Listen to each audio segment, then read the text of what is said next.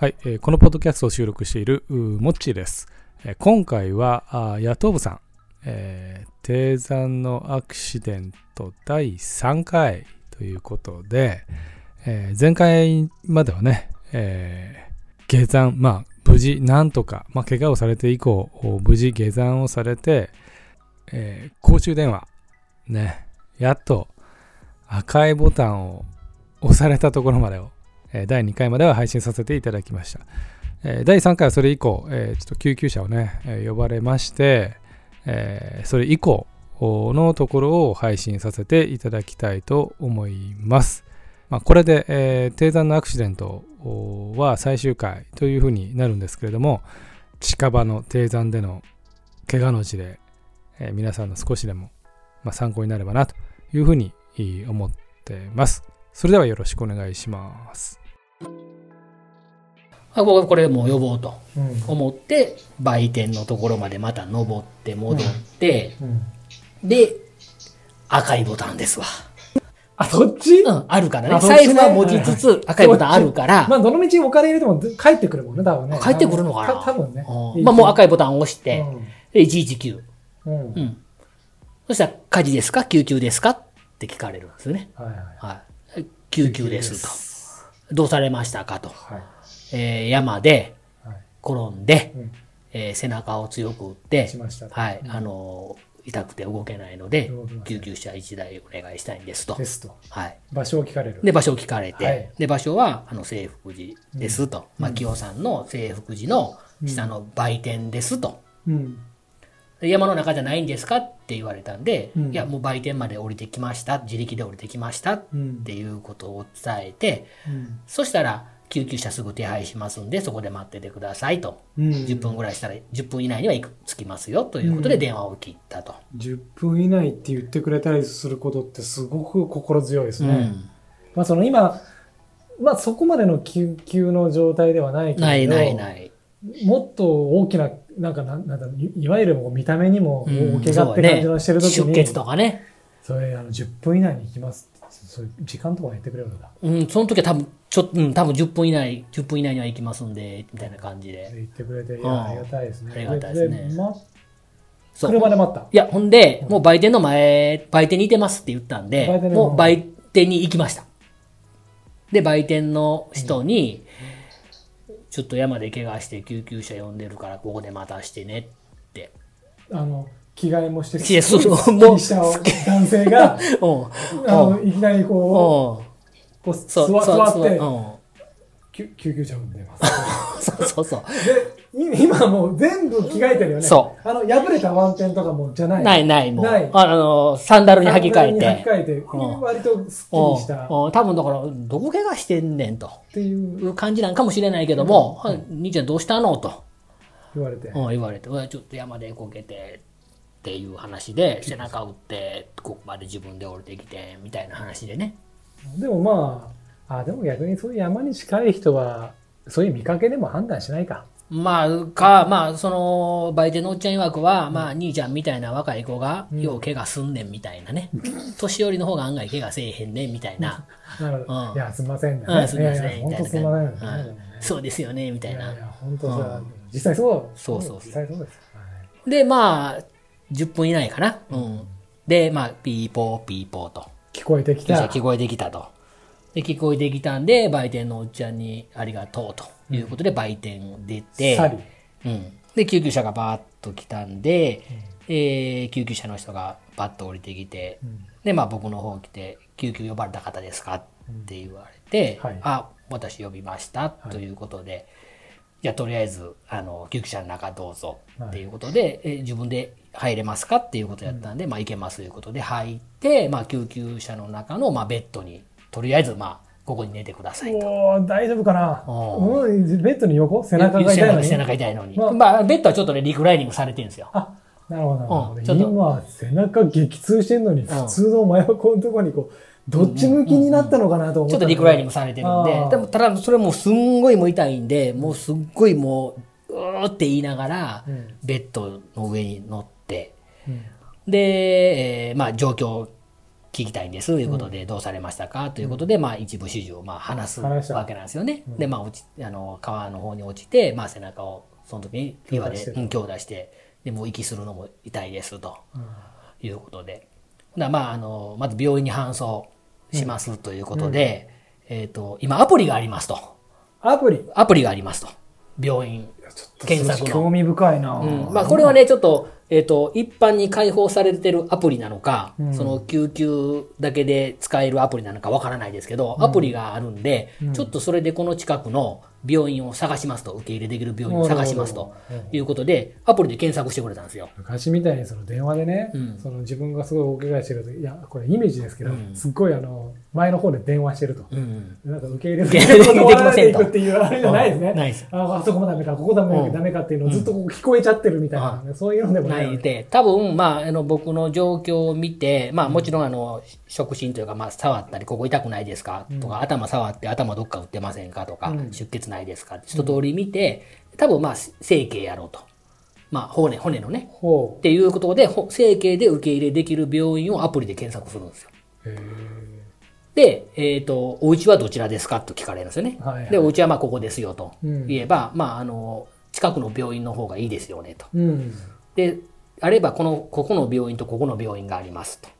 今まで言ってくれる、どちらの方がいいですかね。うん。あの、多分ご家族ご家族とかもお迎えに来てもらわないといけないと思うんで、どちらの方がいいですかだからその2つのうち1つの病院は、割とうちの近くでも救急で、まあ有名な病院なんで、もう名前を聞けば、あ、ここの病院ってすぐ分かる病院なんですよ。うんあだからまあそっちの方がよくわかるんで、家族の方もよくわかるんで、そっちの病院がいいですということで、あ、わかりましたということで、そっちの病院に電話をするんですよ。うんで、電話をして、まあこういう症状の人が今から救急搬送ですけど、受け入れますかと。はいはいはいで、受け入れ OK ですってなったんで、で、じゃあ、どこそこ病院に今から搬送しますねということで、そこから救急車でビューっと行くわけなんですよね。うん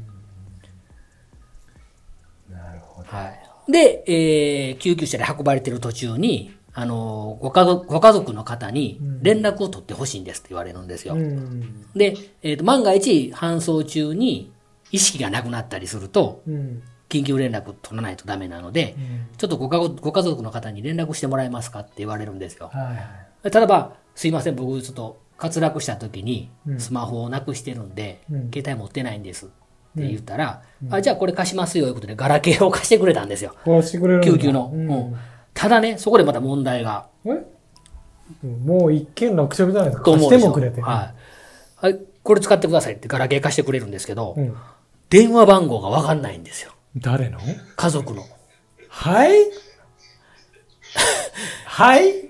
今スマホにみんな入ってるじゃないですか。いや、入ってるけど、うん。あ、マイクわかる？わかんない？わかる？家族の。わかんないな。そう。あ、実家のは逆にその、幼少の頃の記憶で覚えてないとかして。ただね、うちの実家の電話番号は、あのー僕が結婚してすぐぐらいに切り替えてるんですよ。じゃあそれも覚え、わす覚えてない？そう。その電話番号も変わってて、新しい電話番号何番やったかなと。うん。あのー言われたら、あ、この番号やってすぐわかるんですけど、うんいざその時にこの番号っていうのがわからないんですよ。うん。で、まあ、僕が一番初めに連絡取ろうと思ったのは、まあ、絶対車で迎えに来てもらわなあかんのでね。うん。で、うち奥さん免許持ってないんですよ。うん。で、ましてや、まあ今京都におるっていうのも分かってるんで、はい。で、奥さんの電話番号だけは、まあ付き合っている時から電話をかけてるんかで、知ってるんですよ。ら唯一覚えてるのは奥さんの携帯番号だけなんですよ。あと自分の家の電話番号と。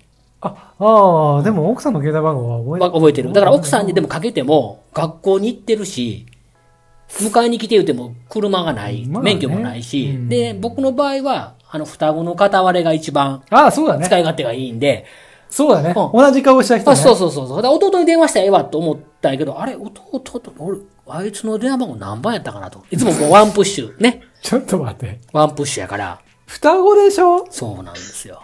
番号は違うんだ。番号違う。番号が違うんですよね、双子は。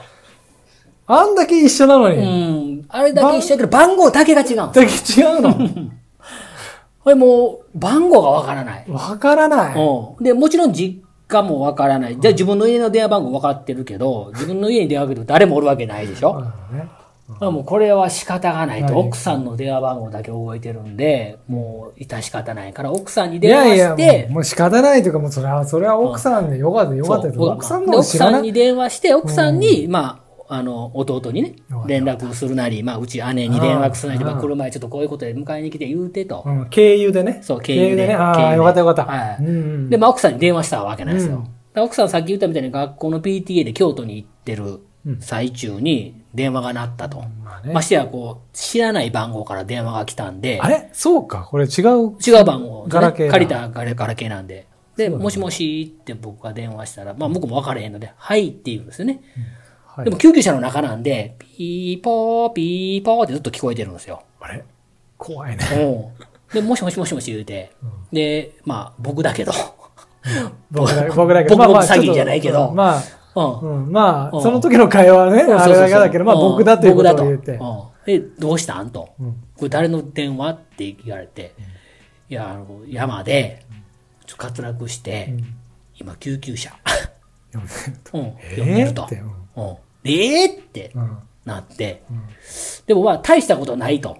うん。大したことないけど、まあちょっと背中を強く打って、うん。ちょっと歩ける、自分で帰れる状態じゃないから、もうどうしても救急車呼んだ呼んだと。うん。で、まあついてはどこそこ病院に今から搬送されるから、ちょっと弟か誰かに連絡取って、ん。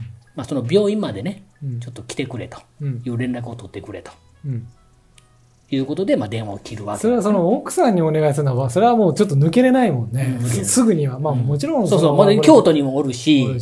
まあ、とりあえずその、あの、奥さんのスマホには電話電話が入ってるから、まあ、弟に連絡するなり、まあ、姉に電話して、うんまあ、どこそこ病院に迎えに来てくれって言ってくれと。うんいうことで電話を切ったんですよ。そしたらね、うん学校で大事になって、はまあ、その PTA の場で電話取ってるから、な何があ何だったの？って言ったらもう、あの、旦那さんが今救急車で運ばれてるそ。もそも普通そうですよね。そうそうですよね。帰りなさいってなるよね。うん帰りなさいと。うんで、うち、息子が寮に入ってるんですよね。うんで、寮に入ってて、で、あの、寮も、うんもうお父さんが大変なことになったから、今すぐ帰帰りりなさいなさいと。父既得と。すぐ帰れと。まあでも、うんいや、その大げさに対応してくるのは、いや、だだまあいいで一応いいことでいやいいうち奥さんは、うちの奥さんは、まあ、あの、電話では全然元気やし、うん。大丈夫やからって言って、言って、まあ、説明はしたらしいんだけども、うん。もう受けた方は、そんな電話がかかってくら救急車の中からやってなってるから、もうそれは帰った方がいいよって、なって、まあ、そう大事になったという。まあ、で、まあ、大したことないよっていうことでね、まあ、一応、奥さんも、まあ、その日はなんとか、うん。あの、まあ、今から帰っても、あれなんで、ちょっとまあ、連絡、家族にね、連絡取ったんで大丈夫ですよっていうことで、まあ、あの、うん。PTA の方、まあ、終わってから帰ってきたんですけどね、急いで。あで、まあ、連絡が取れてー、で、で、まあ、僕はもうそのまま病院にバーンと入った。入ったうんでも病院で、まあ、もうすぐレントゲン取ります。はい取ったレントゲン取りました。で、まあ、救急病院なんで、うんあの、処置室みたいなところにバーンと入れられるんですけど、うんなんかこうね、交通事故とかでこう血だらけの人が入ってきたら嫌やなとかね。ああ、や嫌だな。嫌だなとかね、うん。思いながら待ってるわけなんですよ。うん。もうちょっと嫌やなと。なんかそういうのと人たちと一緒に、そうそうそうそう、何度も嫌やなとか思いながらね。で、まあ、まあ、すぐレントゲン取って、で、また処置、室に戻されて、で、しばらく待ってたら、まあ、病院の先生が来て、うん。あの、肋骨を折れてますと。肋骨折れてます。背中を打っても肋骨って折れるんですね。折れるんですね。背中部分背面部ね。背面部ってこと背骨からこう、肋骨がこう前に回ってきてるんで。そうかそうかそうか。あのー、骸骨のイメージをあ、そうそう、骸骨のイメージあ、。そうかそうか。こっちと、そりゃそうか。そうそうそう。前だけじゃない、ない、うん、折れてますと。うんただもう、これはもうギブスとかもできないので、もうコルセットしかないですと。うん。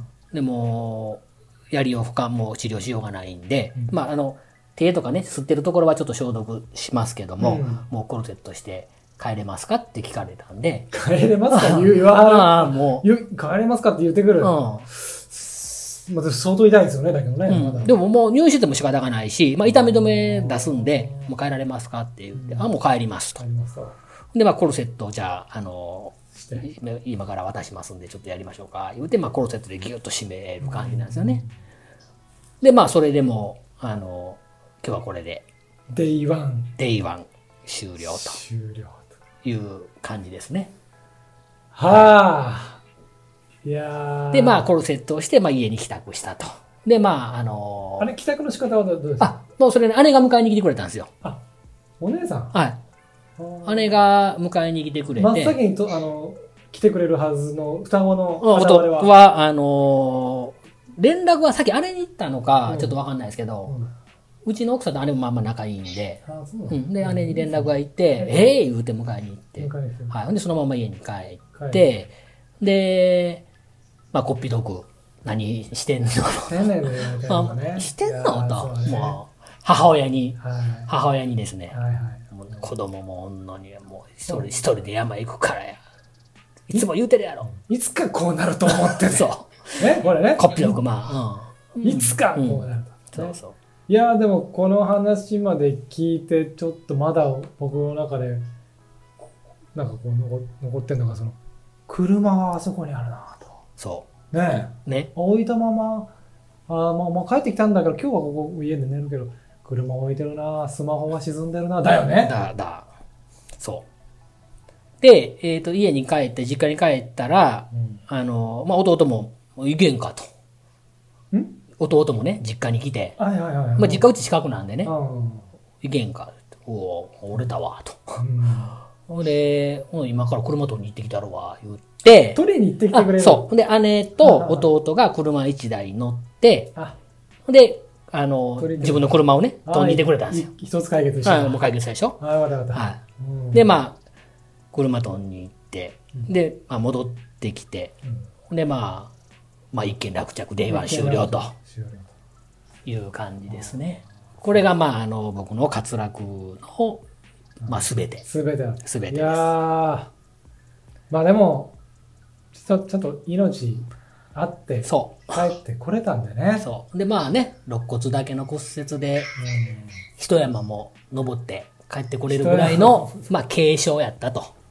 まあ軽傷でもでもその後はでもこれリハビリ地獄地獄じゃないなななんていうのそのどうしようもないから痛みを抱えたまま1ヶ月ぐらいずっともうずーっと。うんもうね、あのーう動かないだけしかないんですよ。わ特にその可動域でも何でもないんで、うんその、動かない。何が一番辛かった？えっとね、寝てても、ね、し寝返りするでしょ、絶対に人間で。うんうんそのたんびに目が覚めるの。痛くて痛くて。だから寝て、寝る時が、まあね、寝てる間がねい、目が覚めるっていうのが辛いのそと、あとね、くしゃみができないんですよ。くしゃみ一回だけね、やってしまったんですよ。もうもうハクションで悶絶するもう悶絶。するねもう、もう一回折れたんちゃうかなっていうぐらい。で、それからもうくしゃみするのが怖くて、ちょっとでも鼻がムズムズすると、うんもう手で鼻をパンパンパンパン叩いて、うんもう紛らわす。あの油汗が出るような痛さがあったもうと一回やった時にうんだからその、寝返りとくしゃみがもうできなかった。できなかった。でもあれでしょなんか高いところのものを取るとかちょっとこうこの辺の骨がねそれでも稼働する瞬間ってあるそん時案外ね、うん。あの、まあ、あの、あばら骨って呼吸するたびにこう、膨らんだり、うん。しぼんだりするんで、あの、関節ではないんだけども、ちょっとした動きに追随するんでね。だからもう体ねじるとか、うんえー寝、寝ている状態から起き上がるとかね。うんもうこんなんでも痛い。もう何しても痛い。ちょっとこグッてやる,、うんやる時なんかも実はこの辺がを使ってるのねそう。もう何するにも痛い。だからもうその1ヶ月、やっぱりね、に3週間は痛みが取れないんですよ。あだから3週間はもう本当に安静にしないといけないっていうか安静にしかできない。できなかったうん。で、3週間ぐらいしたら、まあ痛いのはちょっとマシ。マシ。で、くしゃみはまだやっぱりだいぶ痛いけどまあ咳払いぐらいやったら、うん、そんなに、うん、できるかなぐらいの。あのーそのごご飯を食べてその咀嚼とかそういうところであは全然。そこはね、大丈夫でしたね。うん。うん、呼吸系やね、やっぱり咳とかくしゃみ、呼吸系とあとねじり系、なるほど。うん、はダメやったね。でもその期間はあれだあの日頃から仕事でも厳しい野党節も、はいあの一切あの仏のようなそう。大きな声を出すこともなく 仏のね。っていうかね、まあ、もちろんね、やっぱりちょっと職場の方にも連絡ね、次の日にうん、もう一回レントゲン取りに行かないとダメだったんですよ。で、それはやっぱり内臓出血とかがしてたら、その日、ちょ直後は、その血液とかが移らないかもしれないんで、うん次の日もレントゲンは取りに行ってくださいって言われて、次の日も取りに行かないといけないので、まあどうしても、えー次の日日曜日じゃないですか。うん。だから月曜日に、うん。えーもう一回病院に来てくださいってなってて、だから月曜日ちょっと休まないとうん。いけないんで、うん。で、さすがに月曜日の朝電話して、ちょっと山で怪我しまして、うん。で、ちょっとレントゲン取る必要あるんで休みますと言って。言って、まあやっぱ職場にもややっぱ言って。そう。で、僕職場でこういうね、トレイルランニングでね、あの100、100キロとか100マイルのね、UDMF もそうですけど、休み取るんで、もう休みの時にはもう、あのあ僕スケジュールにも入れてるんですよ。あらかじめ自分のレースは。そしたら、あの僕の部下とかも、配慮してくれる。ここ、ここはレースがあるんで、この前休みますよね。で、この後も大変やから現場やめときますね、みたいな。ちょっと配慮してくれる。今年はあれですよね、御嶽ですよね、みたいな。あ、そうそうもそう今年行かれないですえかとか、そういう。う。そうかね、あの、UTMF って何ですか？とか。これ何ですか？とか。OMM って何ですか？みたいな。理解ありすぎるわ、その職場は。そう、そんな感じでね。もう結構職場では僕そういうのやってますっていうのはみんな知ってみんて。な知ってる。あ、ほんで、ね、やっぱり職場にそういう連絡入れたら、やりよったと。やりようと。やる、やる思ってたけどやりよったと。やるやる、思ってたけど、やりよったと。うん。ということで、はいうん、あの、職場の方にはもう報告してたんで、ある意味理解早いですね。そう。だから、あの、職場に行っても、いや、もう重たいもの持たないでください、とかね。割とそういう感じで、あの、みんな配慮をしてくれた。配慮してくれる。はい、もうありがたい話ですよね。ありがたい話はいやー、マイクなんか、ちょっと一通り聞いてみて、なんか、なんか質問とかってありあある？実は当日、うん奥さんから一報をいただいて あ、もしかして電話気づかなかったとかそういうこと？じゃないんです。多分ね、あの、マイクの、そダイレクトメッセージでう、うん。か滑落し山で滑落して救急車で運ばれましたっていう文字が送られてきて。おうおう。でそれだけしか情報ないんですよ。あれそれ以上みたい？なけその後の結果とかない？うん。やっと僕君、えー山で滑落して救急車で運ばれました。は連絡来ましてあ。おーで僕その前日ぐらいに、まあ、ペーサーお願いしてたのがあってうん。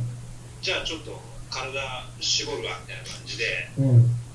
やっとく言ってたんでうん。でそれで山に入って滑落したってなった時に、うんちょうどたまたまその時期あの僕の地方のあるグリップスのオーナーさんも滑落したね。滑落した事故があったあーあれ？グリ？ップスの滑落。結構な滑落よ。結構なんか読んだな、うん、ブログで上がってたんじゃない？あの、あれかな？2日二日、丸二日やね。丸2日山で頑張ったみたいな、あ、あの、あれ？あの、結構個性的な絵で図解されてたやつかな、うん。あ、見させてもらいましたわ。そうそうあーあれも怖いなと思ったんだけど。それのそう。直後ぐらいやもんね。え、そっからそんなに？うん。日が経ってなかった？立ってない立ってない。ああれ？って思った。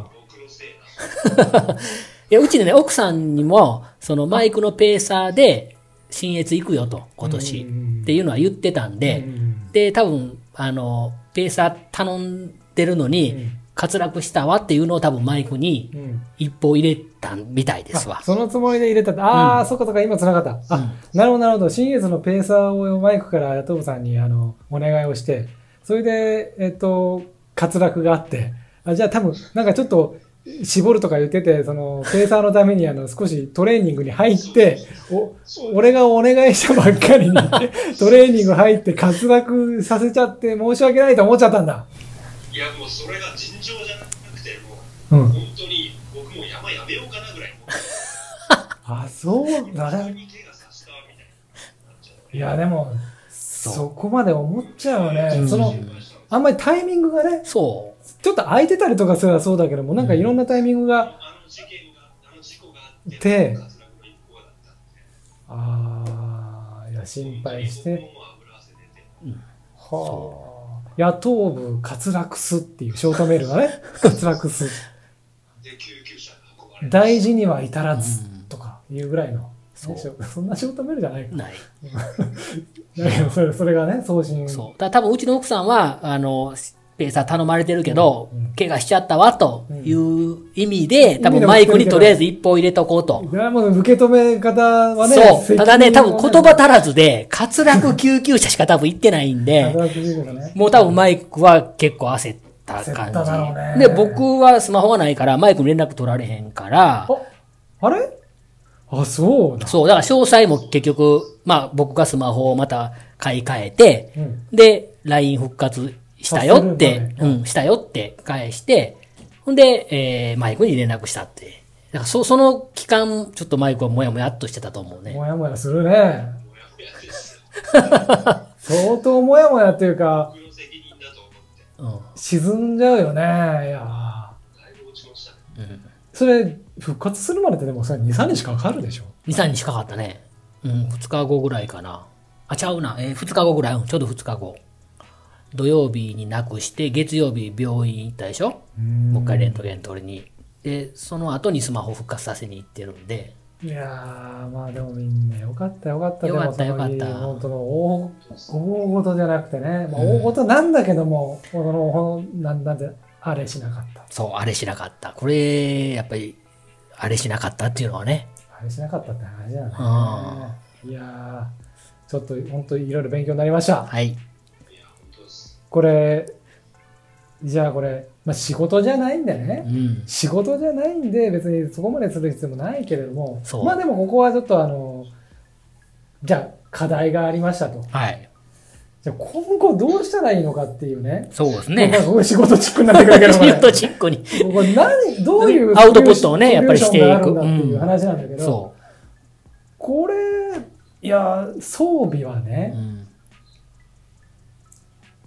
な何もっと何かを持てばよかったっていう話になる？でも、うんあのね、これいろいろ考えるんだけども、結局ね、あのー僕が最終、こう、あれしなかったのは、うん。うんあの、運が良かっただけなんですよね。運だけだね。運だけ。うちの頃悪かったらだって。あ、そうそう。もうね、あの、打ちどころ悪かったらあれしてたし、で、例えば足骨折しててもあれしてたし、だいぶそこからの脱出は、そう、時間かかるでしょ？で、ましてや水の中に落ちてるから、もしその崩落した岩の下敷きに足とかなってたら、もう溺れ死んでるかもしれないね。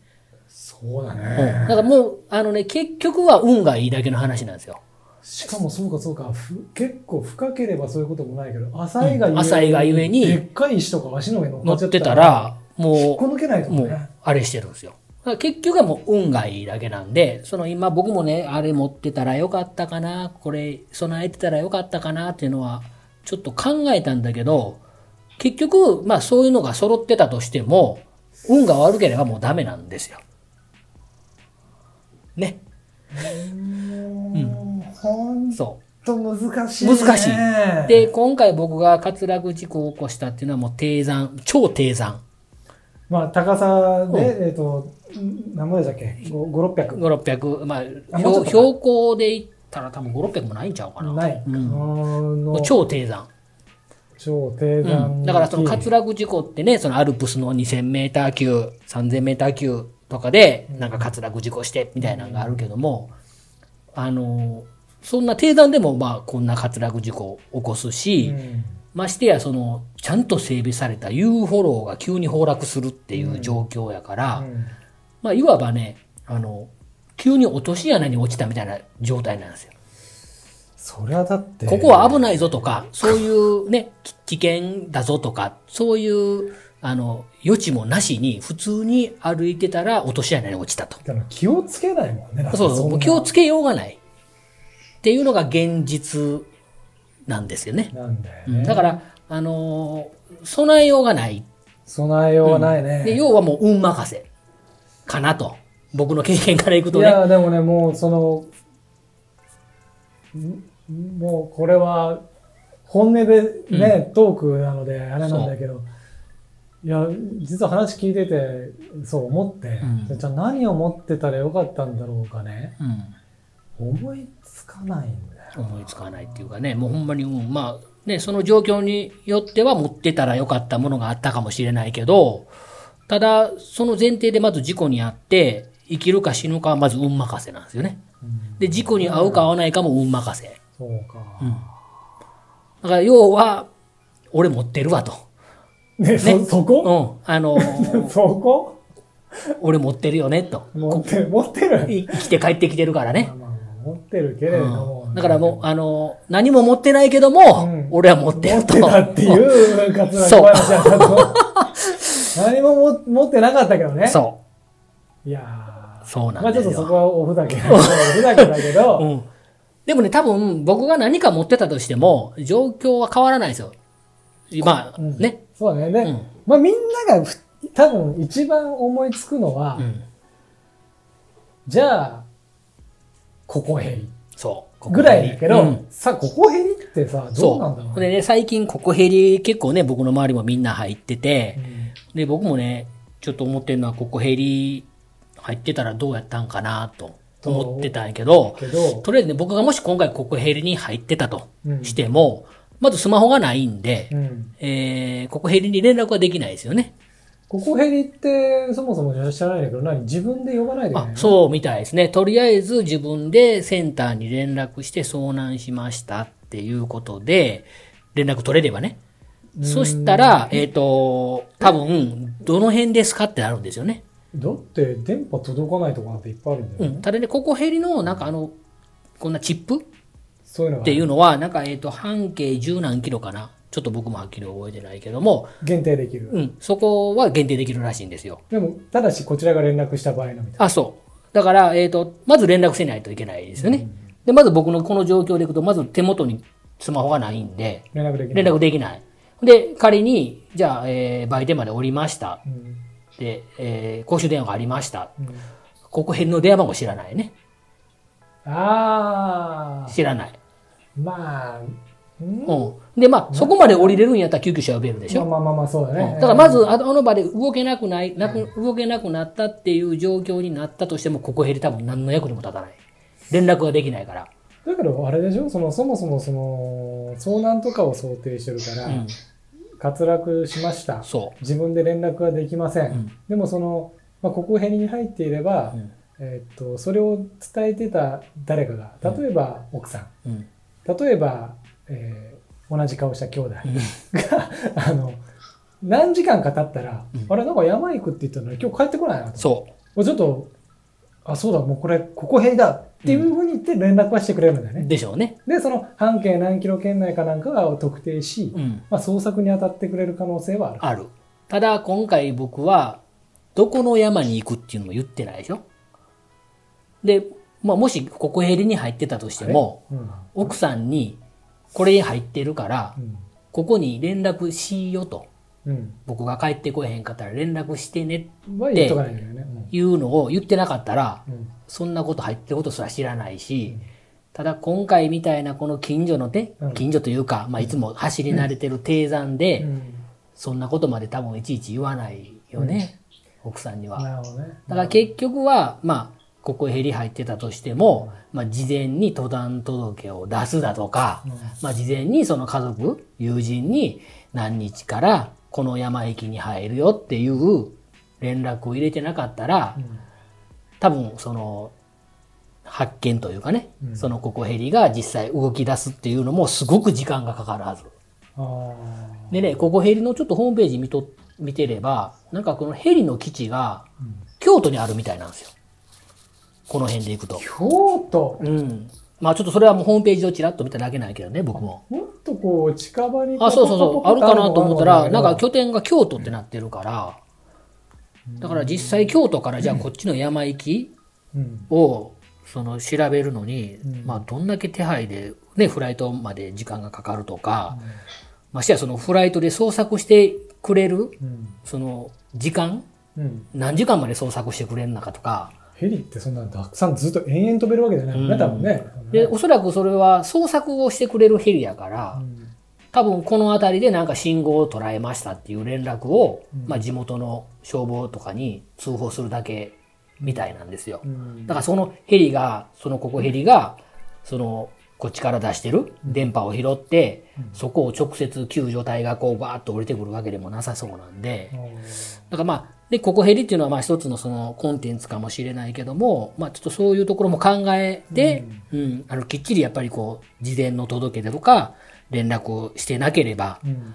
闇雲にも探せないし、うん。ましてやね、その、なるほど京都からフライトで飛んできて探してくれるっていうことにもなるんで、まあまあ、やっぱり一番大事なのは、まあ家族とかにちゃんと届けで言う、まあ家族とかにちゃんと行き先を伝えて、何時までに帰ってこなければ連絡をするようにとうん。いうような、まあそのルール決め。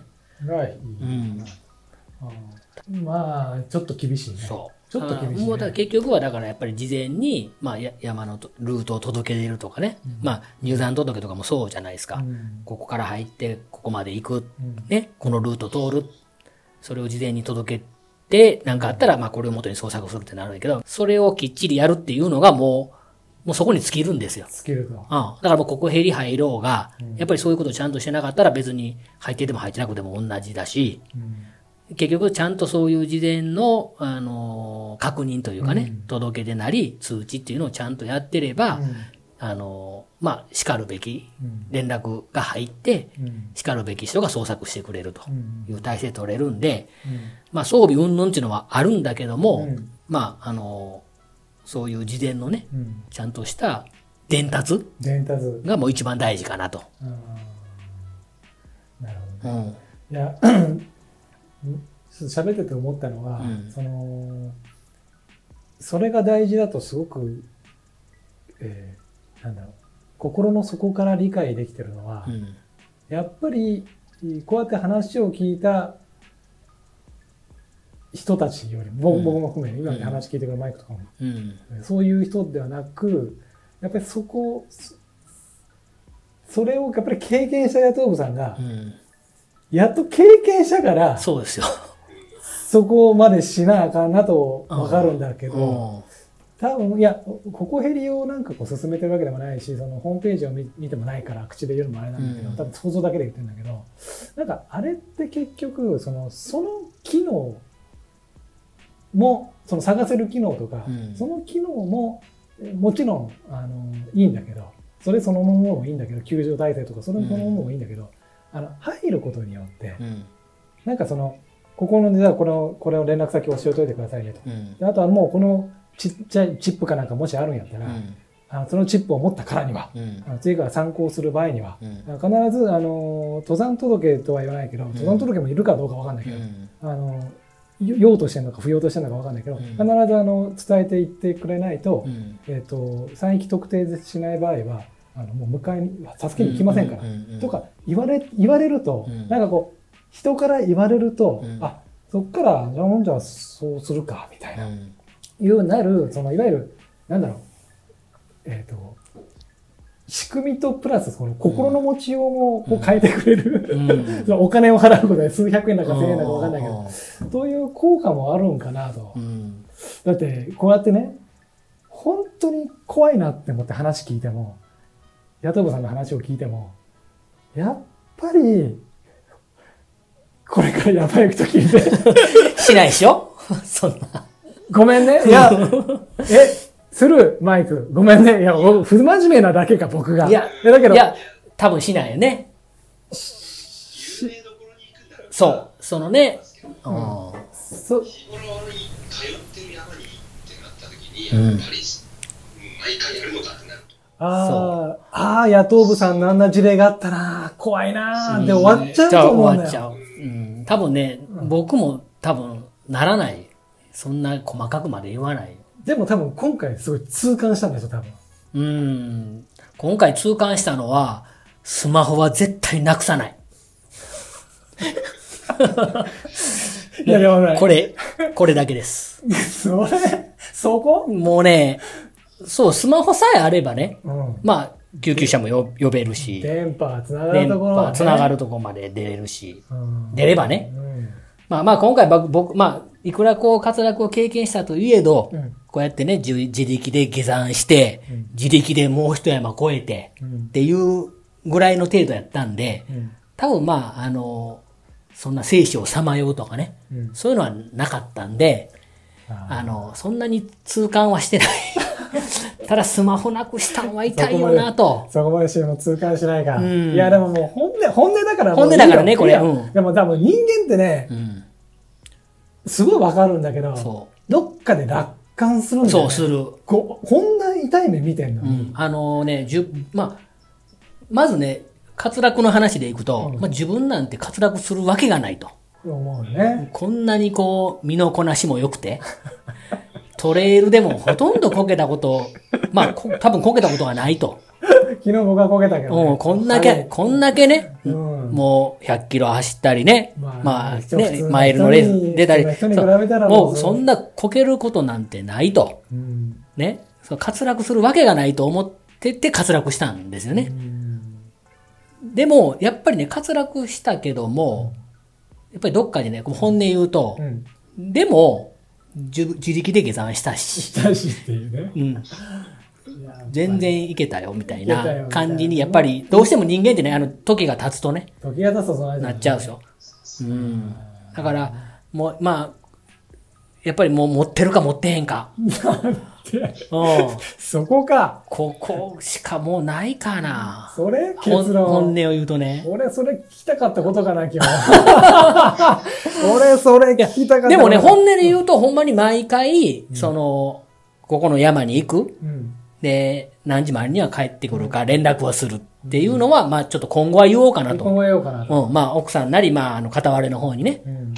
お同じ顔した方片割れの方に、今日はまあここら山入ると。で、この、まあ弟は大体ルート言ったらわかるんで、あれですけども、まあ奥さんには、あの、何時には下山して、うん。それまでに連絡ないんやったら、まあ、ちょっともしかしたかもしれへんから、うん。どこそこに連絡しようと。なるほどね。いやー、難しいを難しい話でしょ？ありがとうございました。いえいえいや、でもまあこれってもう、多分ね、誰、誰もが経験するかもしれない、この低山でのこの滑落、活躍ね。滑落ドボンうん。はもう誰、ね、6校走ってる人もそうやし、うんまあ大トレ走ってる人もそうやし、うんあの、どの山入ってる人でもね、走ってる人でもそうやけど、大体まあみんなソロで入るでしょ？うん。やっぱりね、ソロで入るっていうのが一番のリスクなんかもしれないですね。これ誰かと入ってたらまた全然、うん。これ誰かと入ってたらもうまた全然話が変わってくる。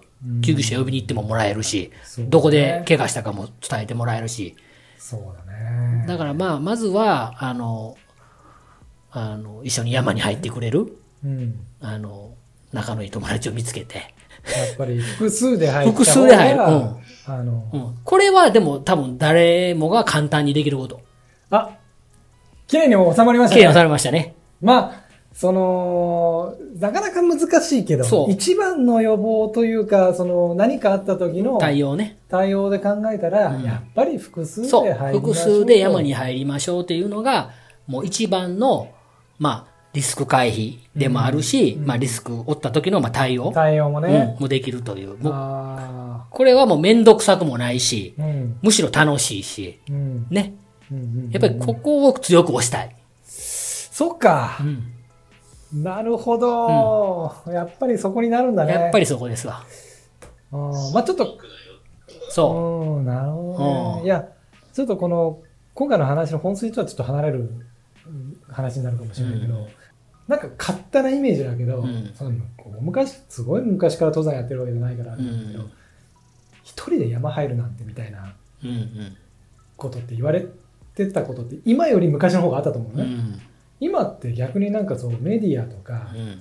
まあ何でもそうだけど、多分まあ人がいっぱい山に入ってくれたらいいだろうし、いっぱいたくさんそのギガ買ってくれた方がいいだろうから、うんソロをある程度こう容認じゃないけど、割とこうね。単独登山とか、うんソロっていうことに対してこう、そうそう。ハードルが低くなってる低くなってるし、だから、むしろ、むしろなんか大勢で山入る方が、うんまあなんかこう迷迷惑じゃないけども、特にね、僕らみたいなトレイルランナーは大勢で山走るってね、まあハイカーからしたら、うんちょっと迷惑。まあ特にね、関東の方は特にそれが強いかもしれないですね。まあそれがソロであれば、まあ、そんなに？正直、そうね、すごいね、に 10, 10人ぐらいまであったらまだあれだけど、ちょっとそれを超える行列がたまに見かけますよね。あまあ、それは。まあ、そんなんもあるし、うんあの、まあ、僕もそうだけど、やっぱりソロで、そのトレーラーに関してはね、うんちょっと真面目っぽい話になっちゃうけど、ソロでやっぱり山に入らないと強くならない。人に合わせて走ってたら。あ、そうん、やっぱり僕もソロで結構入って、やっぱりソロで行くと自分で追い込んだり、う。うん。ね、うんあの、するけども、うんやっぱり複数で入ってると、うん。ちょっと垂れちゃう。ちょっと垂れちゃうというか、合わしちゃうところもあるしう、んうん。やっぱり自分のペースで自分で追い込みたいっていうね、トレーニングの、こう、時があると思うんだけどね。それはやっぱりソロの方が強くなるんかなと。だからまあそこは、ね、もう僕らのこの年でね、うん。なんかトレラン強くなるってちょっと違う次元の話やから、もう今はそんなこと思ってないけど、うん。始めた当初はやっぱりちょっとでも速くなりたいみたいなね、うん。思いがあるときはやっぱりソロでも入っちゃうよね。うん、なるほどうね。ん意外とあれですね、あの、ストイックな面あるんですね。ちょっとやっぱありましたね今。初めてそのうん。面を垣間見たうというかん、あの、若い頃ね。若い頃。若い頃。若い頃は、それこそもう何時間ぐらいで走りたいとかね。とかねまあ上位3分の1以内とかっていうのは、それは誰しもある時期やと思うんですけどね。まあちょっとこう、そうだね、試してみたくなる、んそうそうなんかね挑戦してみたくなるんだよね。うんもう今はそういうの全く興味ないんで、今ない？全くないですね。あ今はないもう、どれだけ遊べるかっていうって。いうこと。いやー、ありがとうございました。ま、ありがとうございましたマイク氏なんかありますか？そうやね。まだ新越にね、向けて、うん、あのーちょっとこうカットやけど、ここあのーちょっと一応、ぼ僕とうん弟がサポートで入るようになってるんですよ。新越ではね。二人で。はい。で、一応事故した時には、マイクには、一応俺は、まカットだな、これ。あ、これ本当のカットね。本当のカットだね。うん完治に努めると。うんで、万が一のことがあるから、一応、は、今日からトレーニングを開始すると。ね。ほんで、当日、サポートに、あの、ペーサーに、ペーサーに入ると。で、が車でフルサポートすると。なるほど。でも、この体制は整ってるんで、ご安心くださいと。いうことなんだ。いうことを、まあ、とりあえずメッセージで返して、おお伝えして。マイク氏にはお伝えして。で、まあ一応弟の方も、まあモチベーションがすごく低かったんだけども、うんこれもしかしたら、あかんかもしれんと、うんいうことでモチモチベーションがドーンと上がりまして、うんそれから毎日10キロ走り込んで、ね、10キロ走り込むんですよ。で、まあ僕も、うんまあ1ヶ月経ってうん完治したんで、でまあ痛いけども、まあ走り始めるということで、まあ先週ぐらいからちょっとずっと走り始めて、まあずっとロードなんやけどね、うん走り始めて。ただサポート体制はね、もう完璧なんですよ。あ、そうなんだ。はい、もう車もレンタカーもちゃんともう手配も終わってて、あ、そうな。もうレンタカーでもう全部、えーと、先回りして、もう温かい飲み物、食べ物、ね、冷たい飲み物、食べ物、うんすべて用意できるようなもう体制が今整ってるんで、まあちょっと新越をお楽しみにとお楽しみということだよね。いうことで、いやはい。ありがとうございました。ゃあ、ありがとうございました。はもう長々と、いえいえ、とんでもないです。こんなあのお話しいただきましてありつまらない話で。あ滑らんなあという。ーお疲れ様でした。お疲れ様でした。ありがとうございました。